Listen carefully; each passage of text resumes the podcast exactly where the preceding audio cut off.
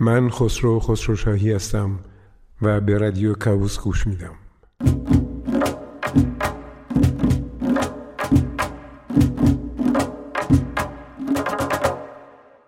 خانم ها آقایان اینجا رادیو کاوس صدای ما را در فرکانس 20 تا 20 هزار هرتز و فراتر از اون میشنوین.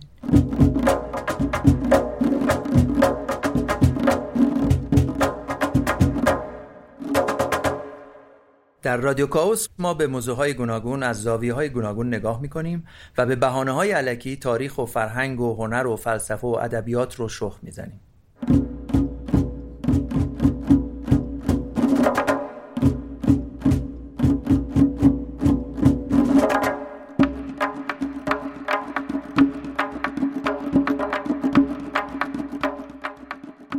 به قسمت چهارم رادیو کاوس گوش میدین.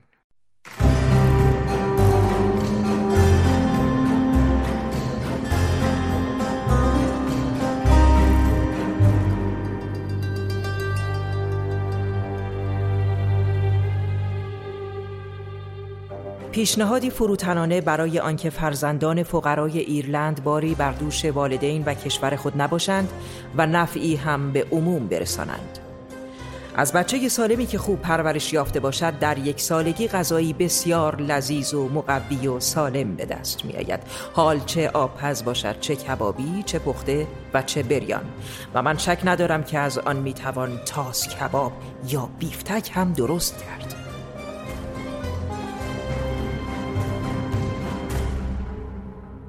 کتی تا حالا بچه خوردی؟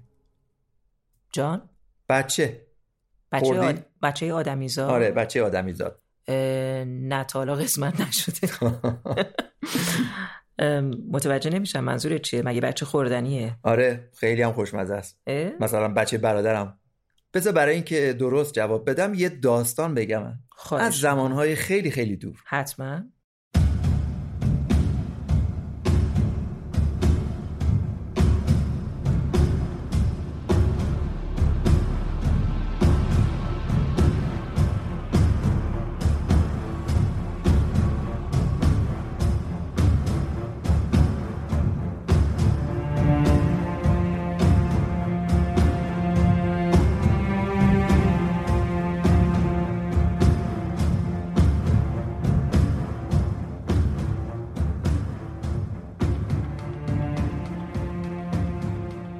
که کیومرس یا گیومرس نخستین آدم در اسطوره های ایرانه پس از اون که اهریمن کیومرس رو می‌کشه نطفه ای از کیومرس رو زمین میریزه و این نطفه به شکل گیاه ریواسی سبز میشه که دو شاخش به هم پیچیدن. این دو شاخه رشد می‌کنن جون می‌گیرن و میشن مشی و مشیانه. یا همون نخستین آدم و حوای ایرانی. مشی و مشیانه. یه اسمای دیگه هم یه جاهایی آره دیگه. مهر و مهرانه یم و یمانه جم و جمانه. حالا در صورت. خواهر و برادری که از در واقع کیومرس. بله بعد میشن بله. زن و شوهر. زن و شوهر میشن. بله, بله. درسته. وقتی نخستین بار همین آدم و هوای ایرانی بچه دار میشن این بچه انقدر ناز و ملوس و شیرین بوده و این دوتا انقدر مهر و محبت به بچه پیدا می‌کنن که از فرط شیرینی میخورنش. میخو... چه جالب. این توی کجا اومده همچین چیزی؟ این من این, این توی اسطوره کتاب هایی که یا متن های ایرانی که هست مثل مثلا توی بندهش. از علاقه ای که به اون بچه داشتن میخورنش. بله انقدر شیرین بوده. بله انقدر بهشون مهر و محبت داشتن به بچه دیگه بو می‌کشن و ماچش می‌کنن و دیگه در حالی می‌خورن. آره. بله دقیقا. بچه خودشون رو. درست. بله. البته خب بچه که گریه نمی‌کنه همش میخنده شیرینه ملوسه خب خوردنیه دیگه. هم هست. درسته. آره. خب بعد چه اتفاقی میفته؟ خب مثل اینکه این موضوع چند بار تکرار میشه و خدا می‌بینه که اگه اینجوری پیش بره نقشش برای نسل بشر شکست می‌خوره. بله. پس یه خورده از شیرینی بچه کم می‌کنه. چه کار می‌کنه؟ همون داستان پوشک و گریه و شب زندهداری و این چیزا دیگه. حالا آها. شیرینی بچه اونقدر نیست که بخورنش. اینجوری میشه که نسلهای بعدی زنده میمونن و ما امروز در خدمت شما هستیم. آها پس ما خیلی هم شیرین نیستیم. درسته. بله.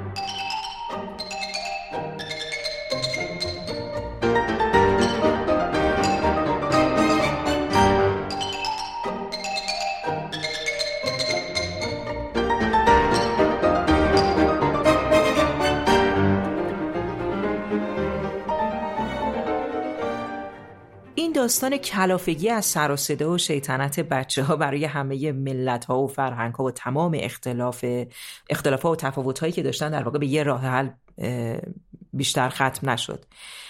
اینکه این بچه ها رو یه جوری بشه از یک چیزی ترسوند تا اینا رو بشه آروم کرد کنترلشون کرد. یه چیزی که شاید ندیدنش و شاید بتونن تصورش بکنن.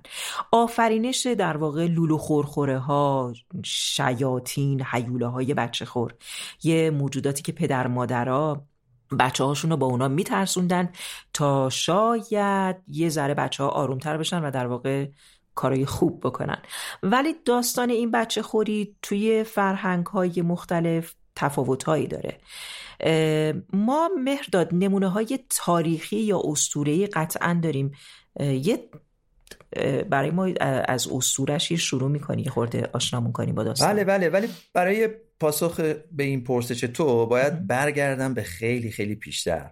یعنی به آغاز. آغاز هر داستانی آشوبه به هم ریختنه و همه پیرنگ و کار و داستان به نظر در آوردن دوباره همین آشوبه. اما نه هر آشوبی. در آغاز جهان همه چیز بیشکل بوده و بی فرم خب؟ همون حوله یا همون در واقع آره ماده بیشک یا بله. توده بیشک درسته بله. در کتاب آفرینش عهد عتیق در نخستین آیه ها همون سخن از آفرینش آسمان و زمین به دست خداست و خدا زمین رو که توهی و خالی و تاریکی اونو گرفته به نور خودش بعد روشنایی میبخشه درست حالا یه شاعر یونان باستان بوده به نام هزیود میگه که هنگامی که زمین و آسمان به وجود میان فاصله میانشون میفته و این گپ یا فاصله از هیچ پر بوده. این هیچ همون خاصه آشفتگی یا توهی بدون نظم. خب؟ بله. ولی در واقع نخستین چیز خاوس بوده. بله. توده بیشکل در هم آشفته بی نظم میان توهی. نخستین هستی که هستی های دیگه ازش زاده میشن. یه جور آمیزه ای از ماده و انرژی. این خاوس که گفتی باید تلفظ یونانی همون کاوس باشه درسته, درسته همون کاوسه در زبان یونانی خاوس بعد در زبان لاتین کاوس. خب بعدش چه اتفاقی میفته؟ اون وقت از خاوس گایا میاد. گایا یعنی به معنای زمین. زمین بله. بعد تارتاروس زیر زمین یا دنیای زیرین جایی که خدایان بعدها تایتان ها رو در بند می‌کنن. از پیوند تارتاروس و گایا تیفون یا توفون یا همون تایفون. آره به دنیا میان که هیولای یا اژدهایی با صد تا سر که بعدها توسط زئوس همونجا در زیر زمین به بند کشیده میشه. بعدش اروس همون عشق یا نیروی شهوت که با توجه به پدر بزرگ اصلیش که خاص بوده بله. ریشه در بینظمی و آشفتگی داره همیشه یا دست کم آدم رو آشفته و پریشان حال می‌کنه بعدش اربوس یعنی تاریکی مطلق یا ژرف و بعدش نوکس ایزدبانوی شب یا ایتر سبکی و نور و هوای سبک و همرا یعنی روز زاده میشن. بعدها مرگ و خواب و رویا و فریب و نمسیس. نمسیس می‌دونی همون ایزد انتقام, انتقام. بله. بله. پیری و چند تا فرزند دیگه هم از شب و یا همون نکس زاده میشن. این سلسله یا تبار خدایان بسیار پیچیده و درازه. منم در اینجا برای آغاز داستانمون به اختصار شرحش دادم. برگردیم به گایا. ایزد بانوی زمین. درسته.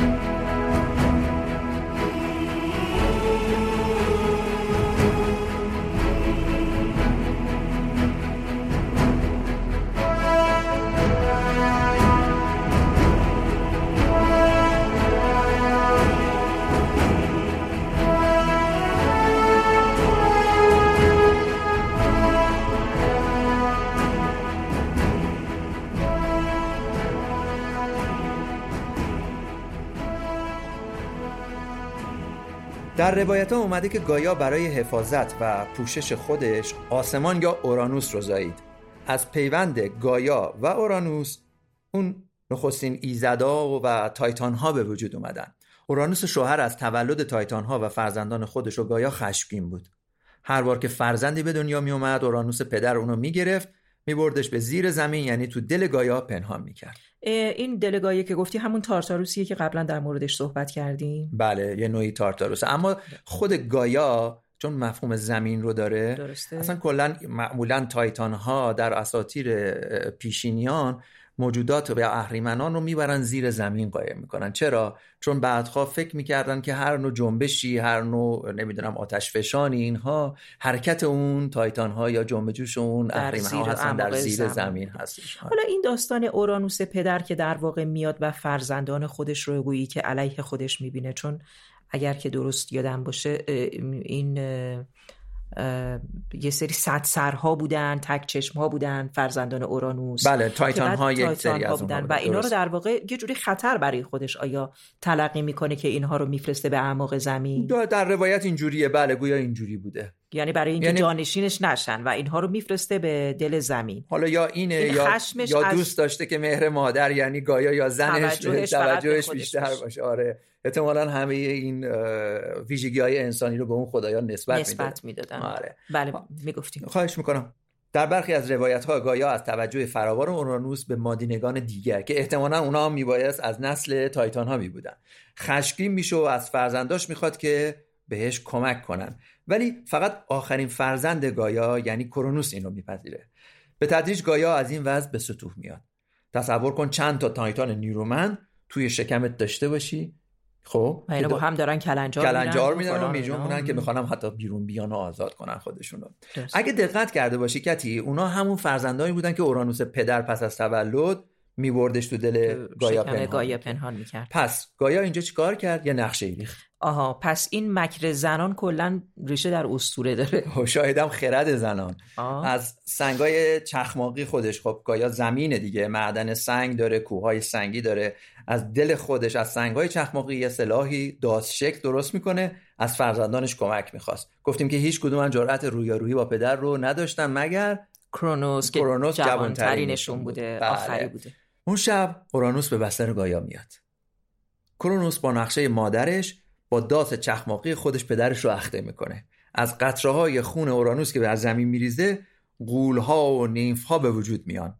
یا موجودات و پریان طبیعت یا نیمه خدایان طبیعت. از قطره های باقی مانده خون اورانوس که به دریا پاشید آفرودیت خدای عشق پدید اومد. آفرودیت همون ونوس. همون ونوس رومی. بله. اینجوری بود که پیوند اورانوس آسمان و گایای زمین از هم گشوده شد و میانشون فاصله افتاد. اورانوس فرزند خودش کرونوس رو نفرین کرد و پیشگویی کرد که پسرش همین بلا رو سرش میاره. آها این اولین پسرکشیه آره داریم آره می‌رسیم به موضوع اصلی اپیزودمون یعنی بچه خوری بچه خوری درسته.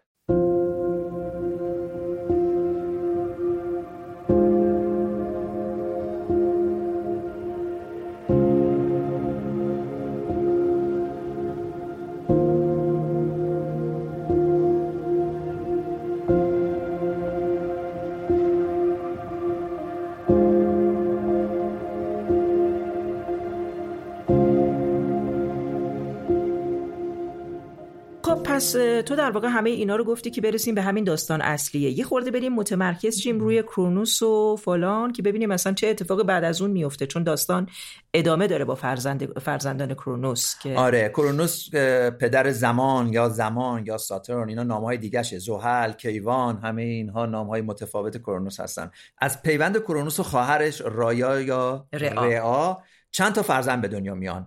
را در برخی از روایت ها همون سیبله است که نقش مادر خدایان رو داره به همراه عرابه ای از شیرها معمولا تصویر میشه. شاید هم ریشه غیر یونانی داشته باشه. به ویژه توی آناتولیا یعنی نایه در ترکیه امروزی تندیس هایی الان شما می‌تونی ببینی که مثل یک مادر بارور با دو تا شیر بله نشون داده میشن. به حال کرونوس برادران تایتان و سیکلوپ خودش رو سیکلوپ ها همون تایتان های یک چشم تک چشم هستن بله. بله. بار دیگه اسیر می‌کنه چون دیگه بیرون اومده بودن از دل گایا یه بار دیگه اسیرشون می‌کنه و در تارتاروس زندانیشون می‌کنه. اگه یاد باشه تارتاروس اون زیر زمین, یا جهان بله. زیرینی بود که درست, درست, شده بود. بله. با خواهر خودش همسری می‌کنه. کرونوس که حالا پدرش اخته کرده و به جاش نشسته میترسن فرزنداش هم همین بلا رو سر خودش, سر خودش بیارن. پس هر بار که رعا بچه میاره کرونوس هم اونها رو می‌خوره. عجب. پس اولین بار این کرونوس هستش که در واقع فرزندان خودش رو که در واقع با خواهر خودش ازدواج می‌کنه و بچه دار میشن و بعد برای اینکه اون داستان پدرش تکرار نشه پ... حالا خوبه پدره اینا رو می‌کرده زیر زمین ولی این می‌خوره. میخورده بله آره می‌خوره که دیگه هیچی ازش خب یه ورژن جدیدتر از بله. حالا وقتی زئوس به دنیا اومد زئوس یعنی از فرزندان باز کرونوس. و بله. رعا بله. رعا به راهنمایی مادرش گایا یه نقشه میریزه تا این بچه رو پنهان کنه و از سرنوشت خواهران و برادرانش برهونه زئوس رو توی جزیره پنهان می‌کنه و به جاش یه تکه سنگ رو تو لباس کودک میپیچه و به خورد کرونوس میده. حالا هنگامی که زئوس بزرگ شده پدرش رو وامی داره تا خواهرها و برادرانی که بلعیده رو چیکار کنه؟ بده بیرون. درسته. خب پس این نخستین نمونه اسطوره‌ای بچه خوریه. گویی یونانی ها در این باره خیلی گفتن و افسانه ها و اسطوره های زیادی رو در موردش ساختن. ریشه این بچه خوری باید به پیش از تاریخ برگرده دیگه قاعدتا. بله اگه بچه خوری رو یه جوری کانیبالیسم یا همون آدم خوری بدونیم به گفته ویلدوران در تاریخ تمدن به هزاره های پیش از تاریخ برمیگرده. البته تو کتاب مقدس هم چند جا اشاره به آدم خوری هست برای نمونه در سفر تصنیه باب 28 م فکر می‌کنم حالا اینجاییه که باید آرش کتاب مقدس بخونه. بله پس میشنویم بخش هایی از کتاب مقدس رو با صدای آقای آرش اسلامی.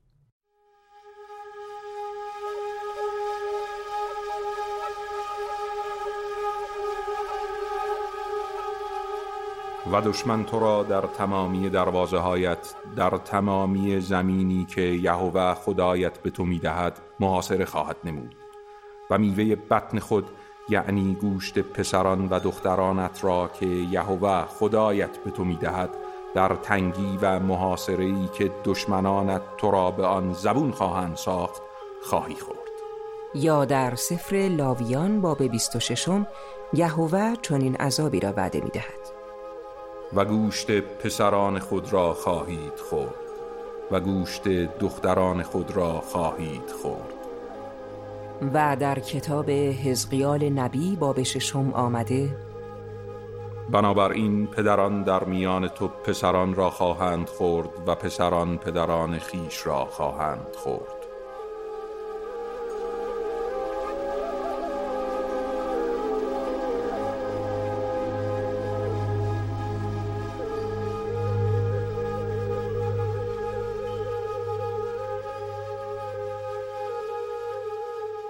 می‌بینیم که خوردن گوشت پسران یا پدران در کتاب مقدس بیشتر یه عذاب یا کیفر الهیه.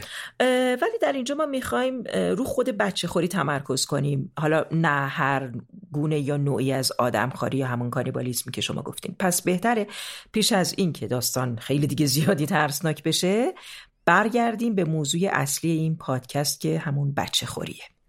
کرونوس یونان باستان آروم آروم با کرونوس به مفهوم زمان در هم آمیخت. در دوران رنسانس اروپایی تعبیر زمان فرزندان خودش رو می‌خوره تعبیری رایج شد. برو کسان بسیار تعبیرهای متفاوت از این اسطوره در زمین های گوناگون داشتن. برای نمونه کاریونگ روانشناس اسطوره کرونوس رو تعبیری از مفهوم ضد پیشرفت می‌دونست و باور داشت که فرزند به نشانه آینده همیشه تهدیدی برای پدر به نشانه حال و اکنونه و این تقابل حتمی و گریز ناپذیره. مهرداد این تنها نمونه اسطوره ای از خورده شدن فرزندان توسط پدرانه؟ آه نه. چند تا اسطوره دیگه هم هست. به ویژه در همان یونان باستان.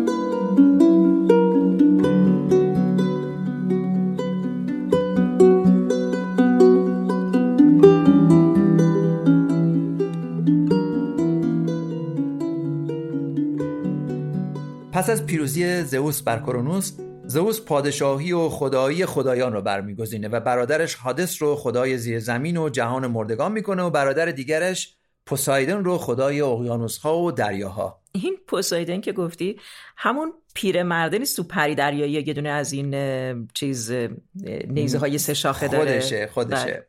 نخستین زن زئوس متیس نام داشتش. یعنی اسمش بود متیس که یه جورایی نماد خرد و مهارت بود. زئوس چیز بوده. خیلی هم همچین تمایل زیادی به خانم ها داشته و فراوان. زن زیاد داشته. داستان های زیادی داره که حالا باشه برای, برای بعد. برای بعد درسته. برای زئوس پیشگویی می‌کنن که از فرزند خودش و متیس یه پسری زاده میشه که بر تخت و به جاش میشینه. آه یه داستان خیلی تکراری, که زیاد شنیدیم. بله. بله. زئوس از ترس تکرار سرنوشت پدرش و پدر بزرگش این بار برای پیشگیری یه حقه جدید می‌زنه. زن باردارش رو میبله تا به خیال خودش کارو یه سره کنه. میگه که آش با جاش. خب پس اینا در واقع اولین نمونه زنخوری توی استوره هم هستن. حالا یه بخشی هم کلا یه بار بعد در مورد خوردن زن و اینا حرف بزنیم. اینم یه داستان دیگه است نه؟ آره دیگه. بله. بله. ولی سرنوشت که مردخوری نداریم در تا فراوون. ولی سرنوشت که تو اسطوره های یونان گاهی مقامش بالاتر از همه خدایانه یه جور دیگه ای بود زئوس دچار سردرد بدی میشه. فرزند متیس توی شکم زئوس رشد می‌کنه و در نهایت از سر زئوس میاد بیرون. میگن که چیز اون بچه ای که در واقع بچه میره تو سرش لانه می‌کنه بچهش بله. با چیز. بله. و روایت هست یادم نیست درست میگم یا نه. سر نیزش یا سر کلاه خودش هی میخورده به این سر زئوس که از همونجا شکافته بله، میشه و از مغزش بیرون میاد. دختری که به دنیا میاد یعنی به نام آتنا ما بعدش ما بله. می‌شناسیم و یه ایزد بانویی که با سلاح و پوشش کامل به دنیا میاد. و بعدها ایزد بانوی خرد و عقل و جنگاوری میشه. بله. کتی می‌دونی نماد آتنا کدوم جانوره؟ نماد آتنا. بذار یه راهنمایی برات بکن. یه پرنده است. آره دیگه. این به خاطر اینکه مادرش هم در واقع خردمند بوده و عقل داشته و اینا و خودش هم بر همین با همین صفات در واقع توصیف می شده من فکر می‌کنم پرنده یعنی جغد به اون چیزا نزدیک. الانم ما دیدی که این چیزای مجسمه های جغد و اینا رو نماد آگاهی و درسته جغد در واقع نماد آتناس و از همون زمان هم نماد خرد و دانایی شده.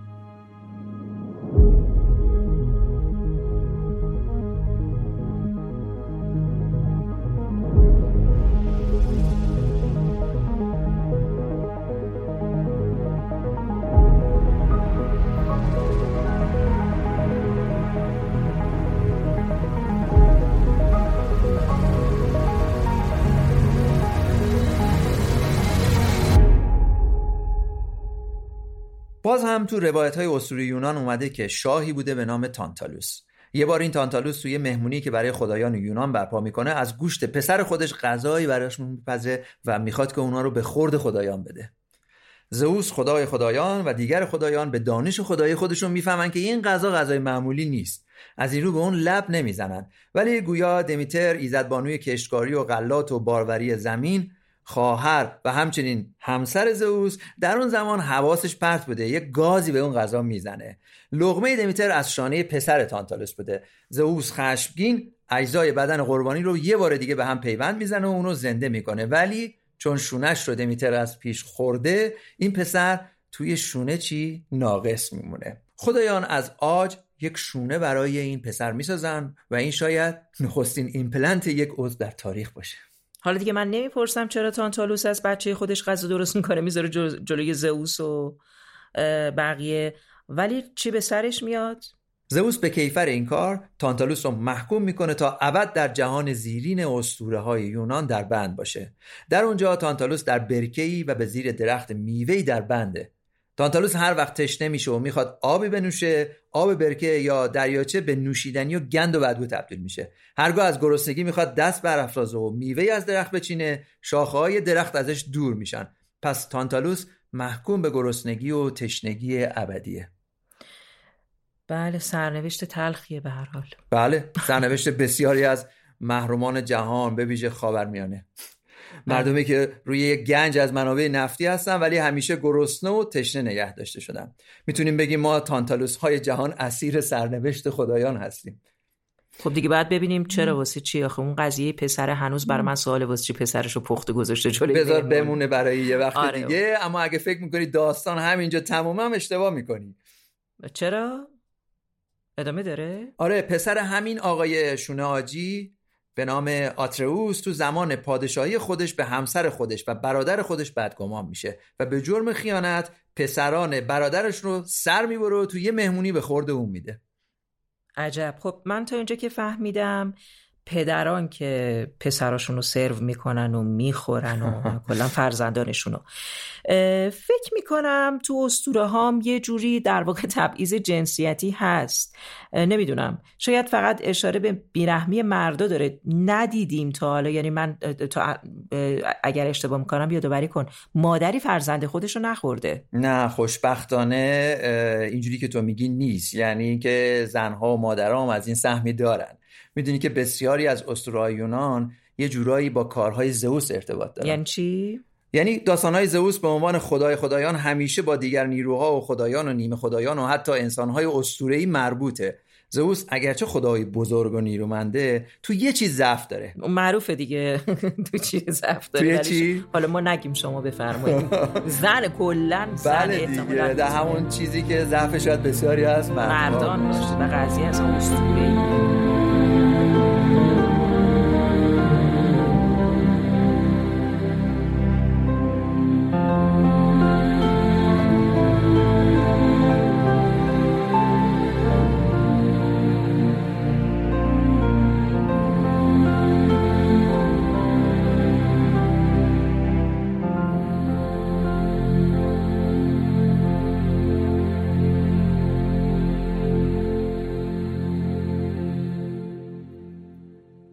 زنباره است. اگرچه یه زن رسمی و مقتدرم داره به نام هرا بله. که ایزد بانوی ایزدانه خودشو محدود به تک همسری نمی‌کنه.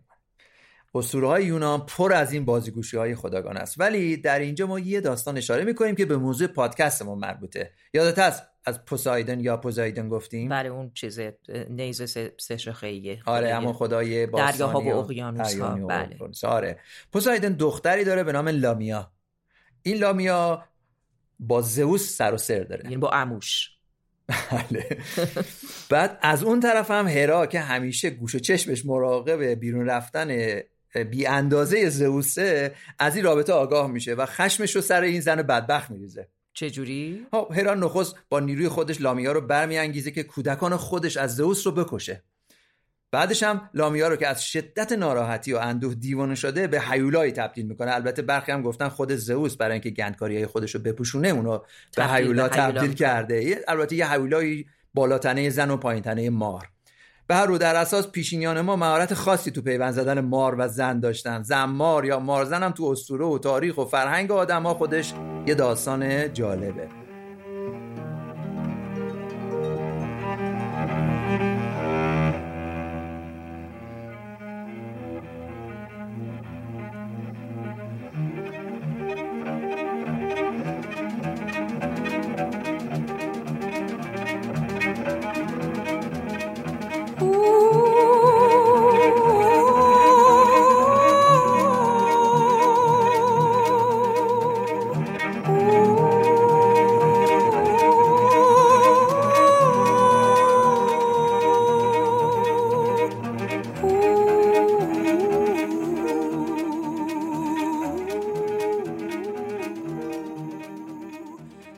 لامیا در اسطوره ها و باورهای یونانیان باستان هیولایی میشه که شبها در پی کودکان آدمیزاد میگرده تا آنان رو بکشد و بخورد. همون لولو خورخوره خودمون. آره یکی از نخستین جلوه های اسطوره‌ای لولوها در تاریخ. بسیار خوب. ماجرای این خانوادگی خدایان یونانی تمامی نداره. نه ولی یه نمونه دیگه از این اسطوره ها میگم و تمام. این بارم نقش کشتن بچه رو یه زن بر عهده داره. آها این درست شد. زن بچه هاشو می‌کشه؟ و خورشتم ازشون می‌سازه برای همسرش. دوتا خواهر بودن. یکی همسر یه پادشاه میشه. اون یکی دیگه حالا نامش پروکنه یه روزی برای دیدر خواهرش به نزد این میاد. درسته؟ شاه که این دو خواهره رو می‌بینه از زیباییش بیخود میشه و همون داستان تعرض جنسی و اینجور چیزا. شاه برای اینکه پروکنه این ماجرا رو برای دیگران تعریف نکنه زبان زنه رو می‌بره.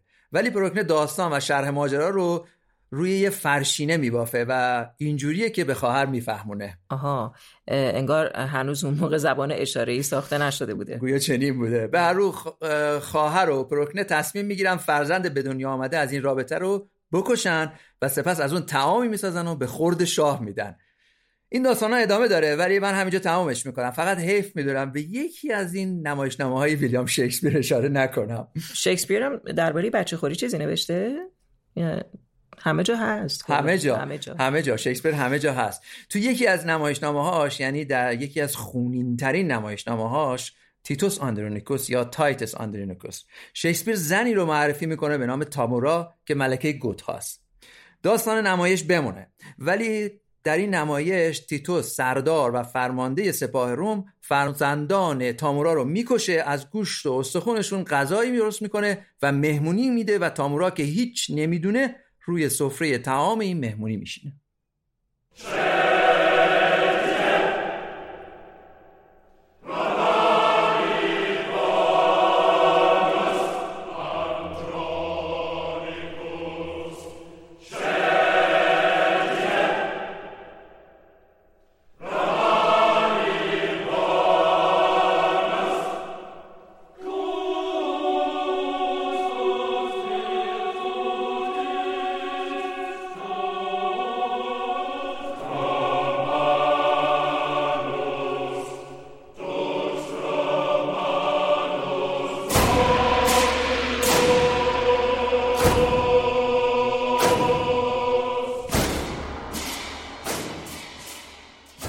از استوره گفتیم از استوره های یونان گفتیم. من توی تاریخ با ایران باستان هم یه داستان فرزندخوری هست که تعریفش بکنم خالی از لطف نیست. یه شخصی بوده به اسم هارپا که وزیر و سردار ایرانی در زمان مادها بوده. وزیر پدر بزرگ کوروش بوده. این آقای پدر بزرگ کوروش آقای آستیا گشب یه خوابی می‌بینه و خواب می‌بینه که از دخترش در واقع یک سیلی از دخترش جاری میشه و می‌بره و اونا همه چیزو ویران می‌کنه. ماندانا. ماندانا. خوابگزاراشو میاره میگه خوابه رو تعریف کنید تعبیر کنید ببینید چیه و اینا. میگن آقا از نوادگان تو یه جوانی برخواهد خواست و تاج و تخت تو رو در واقع به زیر می‌کشه و خودش پادشاه میشه. پادشاه آستیاک میترسه به این وزیرش هارپاک میگه که نوه دختریشو بکشه. هارپاک بچه ها رو ور میداره ولی از فرمان پادشاه در واقع سرپیچی می‌کنه و دلش نمیاد و همون در واقع کیه این بچه نوه؟ همون کوروش خودمونه. می‌بره یه جایی پنهانش می‌کنه. که گویا میگن در ناحیه فارس کنونی بوده. حالا انچیان اگر درست بگم یه منطقه به این اسم بوده. سالها بعد شاه متوجه میشه که نه آقا این چیز این آقای هارپاک این کار رو انجام نداده. میگه خب از فرمان من سرپیچی می‌کنی. به کیفر این نافرمانی خود فرزند هارپاک رو می‌کشه. از گوشتش یه همچین شامی و یه خوراکی درست می‌کنه. یه زیافت به پا می‌کنه. بچه خود هارپاگو میده به خوردش. حالا البته باقی داستان هستش که حالا بماند که کروش بعد میاد به تاج و تخت می‌رسه و فلان و سرانجام به این قصه ختم میشه به آغاز دوران هخامنشی. که بهتر هستش این داستان رو از زبان هرودوت بشنویم. هارپاک با شنیدن این سخنان در برابر شاه کرنشی کرد و به خانه بازگشت و خود را بسی نیکبخت می‌دانست. که خطایش فرجام خوشی یافته و به میهمانی شاهانه در کاخ دعوت شده تا این لطف تقدیر را جشن بگیرند. او تنها یک پسر تقریبا سیزده ساله داشت. به محض بازگشت پسر را با شتاب به کاخ فرستاد. با این سفارش که هرچه شاه گفت اطاعت کند و خود شادمانه ماجرا را برای همسرش حکایت کرد. همین که آستیاک پسر هارپاگ را دید فرمان داد سرش را ببرند و تکه تکهش کنند و از گوشتش کباب یا خورشی خوشمزه بسازند و بر سفره بگذارند. هنگام شام همه میهمانان از جمله هارپاگ آمده بودند. بر سر میز در برابر شاه و میهمانان دیگر از خوراکهایی که با گوشت گوسفند تهیه شده بود نهادند. اما در برابر هارپاگ گوشت تن پسرش را نهادند. جز سر و دست و پا که آن را در سبدی حسیری با سرپوشی جداگانه نهاده بودند. پس از آنکه هارپاک به اندازه کافی خورد که سیر می نمود آستیاگ از او پرسید آیا خوراک خوشمزه بود؟ و هارپاک تایید کرد که بسیار لذیذ بوده است. آنگاه خدمتکارانی که معمور شده بودند سبد سر و دست و پای کودک را نزد او نهادند و گفتند سرپوش را بردارد و اگر مایل است از این نیز بچشد. هارپاک چنین کرد و چشمش به اعضای بدن پسرش افتاد. با این حال واکنشی نشان نداد و توانست بر خود چیره بماند و خیشتنداری را حفظ کند. آستیاگ از او پرسید آیا می‌داند خوراکی که خورده از گوشت چه جانوری تهیه شده بود؟ او پاسخ داد که می‌داند و جز آنچه شاه میل کند کار دیگری نمی‌تواند انجام دهد. آنگاه آنچه از گوشت و بدن باقی مانده بود برداشت و به خانه بازگشت و گویا قصد داشت همه را با هم به خاک بسپارد. بخشی بود خونین و دهشتناک از کتاب تاریخ هرودوت نوشته هرودوت مورخ باستان به ترجمه آقای مرتزا ساقب فر انتشارات اساتیر اگر خواستیم بخونین. خب مرتاد از اینجا می‌خوای بری کجا؟ بریم باز تو استوره خب دیگه وقت اونه که به بهترین بخش ماجرا بپردازیم. ولی بازم دلم می‌خواد پیش از اون که به یه داستان فرعی بگو بگو داستان فرعی هم بگو. توی شهر برن سوئیس. یه مجسمه هست از یه حویلا که سوئیسی ها بهش میگن بچه خور. او اسمش همینه واقعا؟ آره بچه خور. این مجسمه موجودی رو نشون میده که یه بچه رو تا نیمه تو دهانش برده چند تا بچه دیگه هم تو کوله داره که برای وعده‌های دیگرش ذخیره کرده. این مجسمه تو سده 16 هم روی یکی از این آبنماهای شهر ساخته شده. داستانه. ها چرا واقعا؟ یعنی این نماد یه استوره یا یه مثلا قصه فولکلور چیه این؟ خیلی مشخص نیست ولی چند تا داستان براش ساختن. مثلا میگن برمیگرده داستانش به اسطوره کرونوس که تعریفش کردیم. بله, بله. در آغاز پادکست گفتیم. ولی بعضی ها میگن که این بچه خور نماد فرهنگ یا باور ضد سامی اون دورانه. یعنی بر پایه پوشش این مجسمه لباس این مجسمه اون رو یه جهود یا یهودی می‌دونن.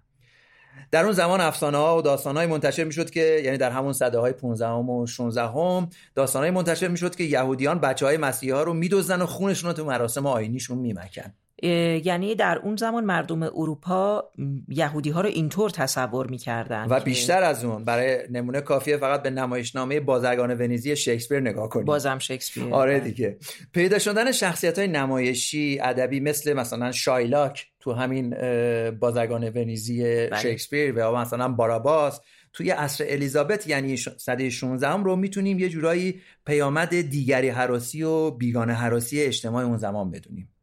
مخاطبان مسیحی زمان شکسپیر خارجی ها، پیوریتن ها، کاتولیک ها و خدا ناباوران رو تو لباس های شخصیت هایی مثل شایلاک اوتلو میپسندیدن. این شخصیت ها به گونه حراس از بیگانگان و دیگران رو باستاب می‌دادن. انگلیسی های دوران الیزابت یهودی ها رو با صفت هایی مثل خطرناک، مکار و خیانت پیشه نام می بردن. این تصور در بازنمایی معیوب و غیرعادی چهره و بدن یهودی ها در ادبیات و نمایش هم موثر بوده. پس می‌تونیم بگیم کسانی که مجسمه بچه خور در شهر برن سوئیس رو زاده این تفکر عامه می‌دونن هم بیراه نمیگن. البته شاگردم این مجسمه فقط مجسمه یه, یه لولو خورخوره است بازمانده از که از جشنهای محلی سوئیس یعنی اون داستانهای فولکلور خودشون. لولویی برای بچه ها تا یادشون باشه که به حرف پدر مادرشون گوش کنن دیگه. یعنی شاید. خیلی شاید اصلا قصه انقدر پیچیده نبوده. بله. شاید.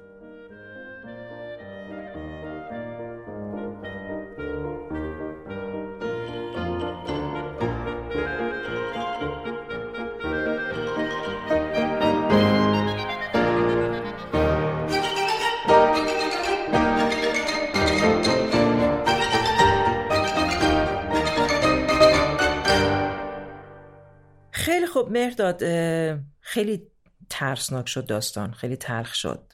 یه خورده وقت چیه؟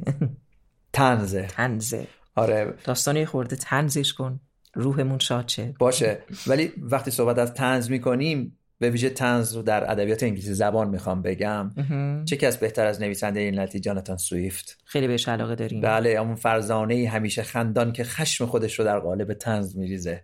کسی که هارولد بلوم یه منتقد نامدار ادبی اونو در زبان انگلیسی بعد از شکسپیر بی همتا می‌دونه.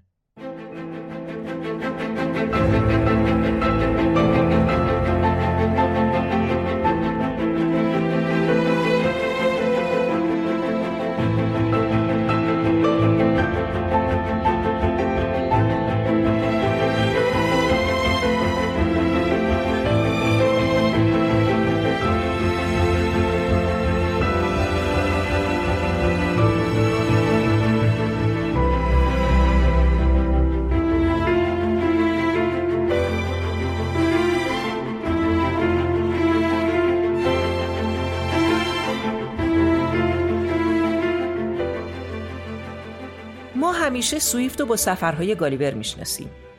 توی اپیزود زبانهای ساختگی دربارش مفصلتر حرف زدیم. ولی پای سویفت از کجا به موضوع این اپیزود ما یعنی بچه خوری باز میشه؟ این داستانش رو یه خورده باز کن. بذار اولش چند تا نکته درباره خود سویفت بگم. جاناتون سویفت در 1667 در دابلین یا همون دوبلین به دنیا آمده و در 1745 هم همونجا مرده. سویفت کشیش بود. رئیس یک کلیسای پرتستان در دابلین. داستان جالبی هم از دوران ریاست کلیسای سویفت هست. میگن یه زمانی سویفت شنید که همه 20 هزار نسخه از انجیلی که منتشر کرده به سرعت فروخته شده. سویفت اولش فکر کرد این موفقیت نتیجه نفوذ کلام خودشه. اما علت یه چیز دیگه بود. در انجیلی که سویفت منتشر کرده بود یه اشتباه چاپی بود. تو بخش ده فرمان یکی از نبایدها شده بود باید. اونم در بخشی که می‌گفت تو نباید زنا کنی. و من واقعا متاسفم که بقیه فرامین رو همه فراموش کردن این یه دونه فرمان رو تا تهش رفتن. حالا میگن سویفت تو سالهای پایانی عمرش دچار فروپاشی کامل ذهنی یعنی جنون محض. فکر کنم این موضوع رو توی تاریخ تمدن ویلدورانت هم بهش اشاره شده. درسته ویلدورانت میگه بیماری یا سبب جنون سویفت اختلال در گوش میانیش بوده که باعث می‌شده صداهایی چون زنگ ناقوس تو گوشش بشه خیلی وحشتناک. از نظر سویفت نوع بشر یه موجود پلیده و این موجودات پلید وقتی با هم دیگه متفق و همداستان میشن دوزخی پدید میاد که انباشته از درد و مهنت و بینواییه. شاید همین بیزاری سویفت نسبت به افراد بشر بوده که در جنونش هم میافزوده. بله. سویفت البته مثل بسیاری از نویسنده ها و هنرمندان افسار جنون خودش رو به دست داشت و از اون به عنوان یک نیروی خلاقه استفاده می‌کرد. برای نمونه بخشی از نوشته سویفت رو میشنویم که در اون همه انقلاب های مهم توی فلسفه و امپراتوری و ایدئولوژی بشر رو زایده اختلال و جابجا شدن مغز بر اثر نیروی بعضی بخارهای متساعد از قوای پست می‌دونه. تو گویی این شهر شهر جنون یا دیوانگی خودشه. کافیست دم به دماغ برسد. دیگر چه اهمیتی دارد که آتش از کجا شله بر شده؟ زیرا بخش فوقانی آدمیزاد مثل بخش میانی آتش حاضر و آماده است. مواد متشکل از علل بسیار مختلفی هستند ولی در نهایت یک چیز و یک معلول پدید می آورند غبار از زمین بلند می شود بخار از تل زباله و مد از دریا و دود از آتش. اما کل گازها و بخارهایی که از یک مستراح متساعد می شود رایحه‌ای خوب و خوش نظیر دود اود و کندر در هوا می پراکند که از محراب کلیسا بلند می شود چون ظاهر طبیعت هرگز مولد باران نیست مگر اینکه پوشیده از ابر بشود و در هم بریزد. پس فهم انسان هم که جایش در کله اوست باید در هم بریزد و تا می‌تواند به واسطه بخوراتی که از قوای تهدانیش رو به بالا میآید پریشان و در هم شود تا قدرت خلاقه را سیراب و بارور سازد.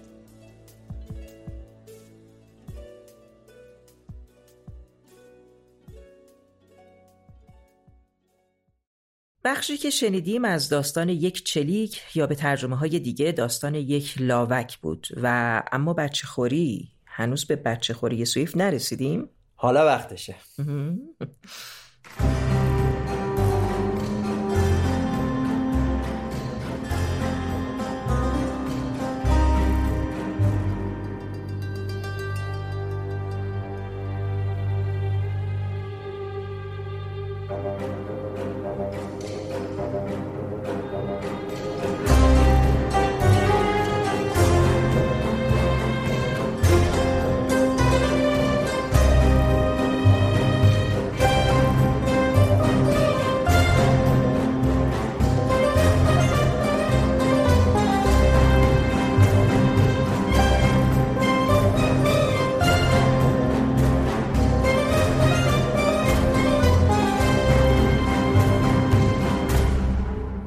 پیشنهادی فروتنانه برای آنکه فرزندان فقرای ایرلند باری بر دوش والدین و کشور خود نباشند و نفعی هم به عموم برسانند. کل این چیزی که گفتم عنوان یک کتاب بود که عنوان یا داستانه. یک داستانه. در واقع بله که یا یه مقاله هجوامیز کاملا که در سال 1729 خود این جناب جاناتان سویفت نوشت.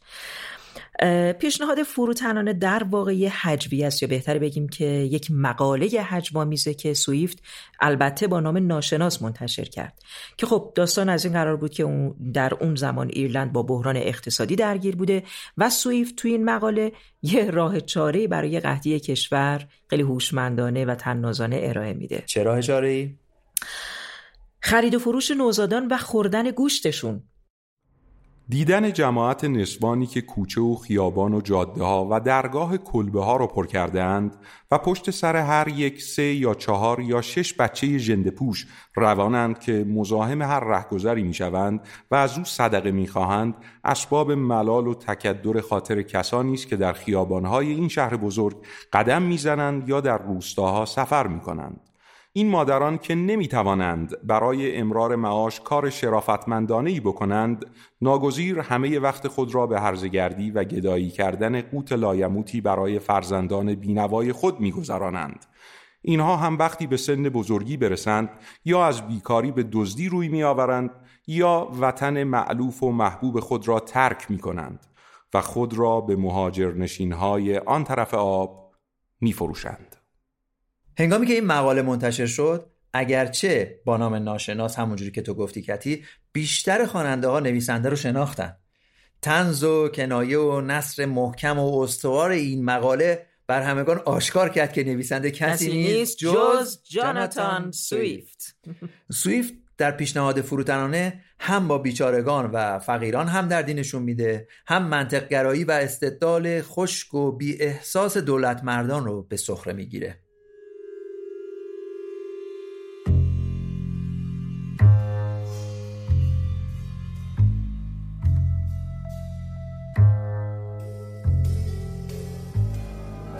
بچه وقتی از شکم مادر بیرون می آید تا یک سال خورشیدی با شیر مادر و اندکی غذاهای دیگر که مادر بیشک می تواند آن را از راه شغل قانونی گدایی به دست بیاورد زنده می ماند. من چاره ای اندیشیدم تا این بچه ها به جای اینکه باری بر دوش پدر و مادر یا کلیسای محل باشند یا بازمانده عمر را گرسنه و برهنه بگذرانند سهمی هم در تأمین خوراک و تا اندازه پوشاک هزاران نفر دیگر داشته باشند.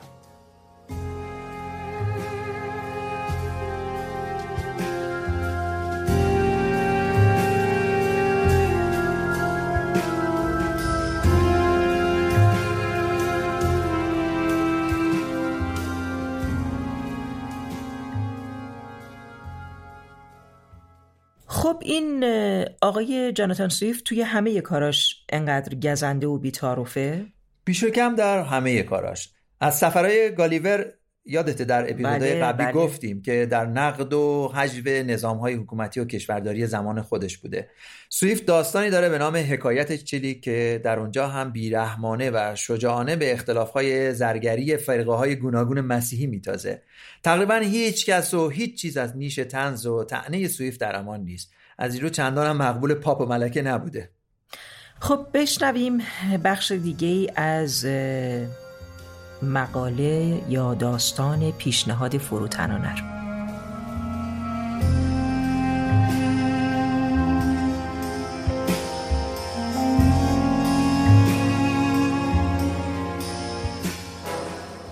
یکی از دوستان آمریکایی که خبره کار است در لندن به من می‌گفت که از بچه سالمی که خوب پرورش یافته باشد در یک سالگی غذایی بسیار لذیذ و مقوی و سالم به دست می آید. حال چه آبپز باشد چه کبابی چه پخته و چه بریان. و من شک ندارم که از آن می توان تاس کباب یا بیفتک هم درست کرد. از یک بچه دو وعده غذا برای میهمانی های دوستانه عمل می آید و وقتی خانواده تنها باشد از پشت و پهلوی او غذای معقولی می توان درست کرد. و اگر فلفل و نمک چاشنیش کنند آبپزش بعد از چهار روز به خصوص زمستانها بسیار خوشمزه می شود پس محض ملاحظه و اظهار نظر عموم عرض می کنم که از این 120 هزار بچه که حساب کرده ام باید 20 هزار رأس را برای زاد و ولد نگه داشت و از این دهم باید فقط چهار یکشان نر باشد که بیش از نسبتی است که در مورد گاو و گوسفند و خوک رعایت می‌کنیم. چه تنز تیز و سوزانی! خب بله داستان همینجوری یا مقاله همینجوری ادامه پیدا می‌کنه. سویفت سعی می‌کنه مزایای طرح پیشنهادی خودش رو شرح بده که توش چند تا علت یا دلیل میاره و یکی از اونها یا یک دو تا از اونها که جذابه و جالب تره براتون میگم. برای نمونه میگه که با این پیشنهاد من و یعنی بچه خوری مردم به ازدواج ترغیب میشن و این چیزیه که همه ملت های صاحب خرد یا از راه پاداش مردم رو بر اون برمیانگیزن یا از راه وضع قانون مجازات به اون اونها رو وادار می‌کنن. پس شاهد رقابت سالم میان زنان شوهردار میشیم. از قول سویفت دارم میگم بله. که کدومی که از اونها چاق و چله ترین بچه رو به بازار عرضه می‌کنه؟ مردان هم همون محبتی رو که با مادیان های کررزا و گاو های آبستن و خوک های پام ماه دارن نسبت به زنان خودشون هم خواهند داشت و از بیم بچه انداختن جرأت نمی‌کنن دست روشون بلند کنن یا کتکشون بزنن. حالا جالب اینجاست که یه همچین نویسنده تناز و منتقدی امروز به عنوان نویسنده کودکان مشهور شده نویسنده سفرهای گالیور. تو اپیزودهای پیشین رادیو کاوس گفتیم که سفرهای گالیور کتابی هستش که خیلی جدیه و برای بزرگ سالها در واقع نوشته شده. ولی گویی خود تقدیر و سرنوشت تناستر از سویفت بوده.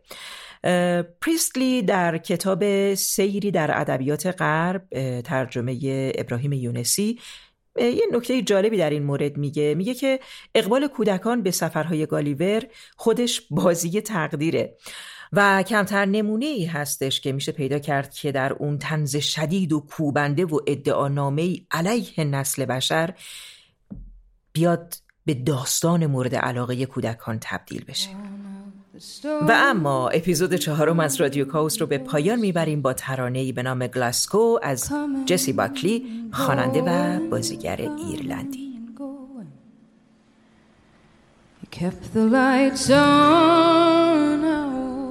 Knew that I should have said thank you a thousand miles ago. But I pushed you away, put a pin in a map. Then I got lost in the storm. Hanging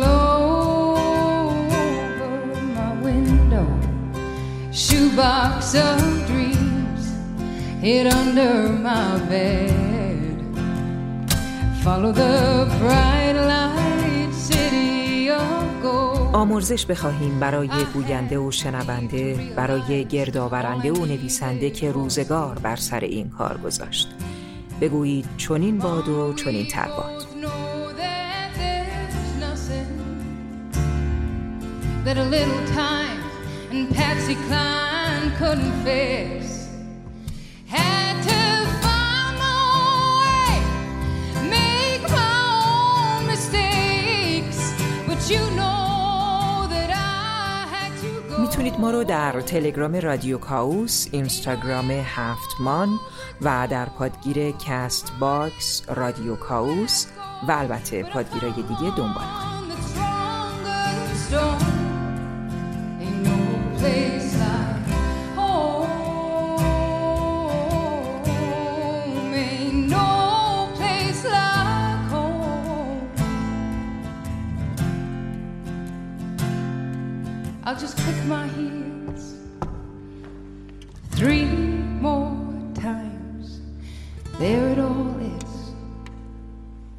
What's always been mine.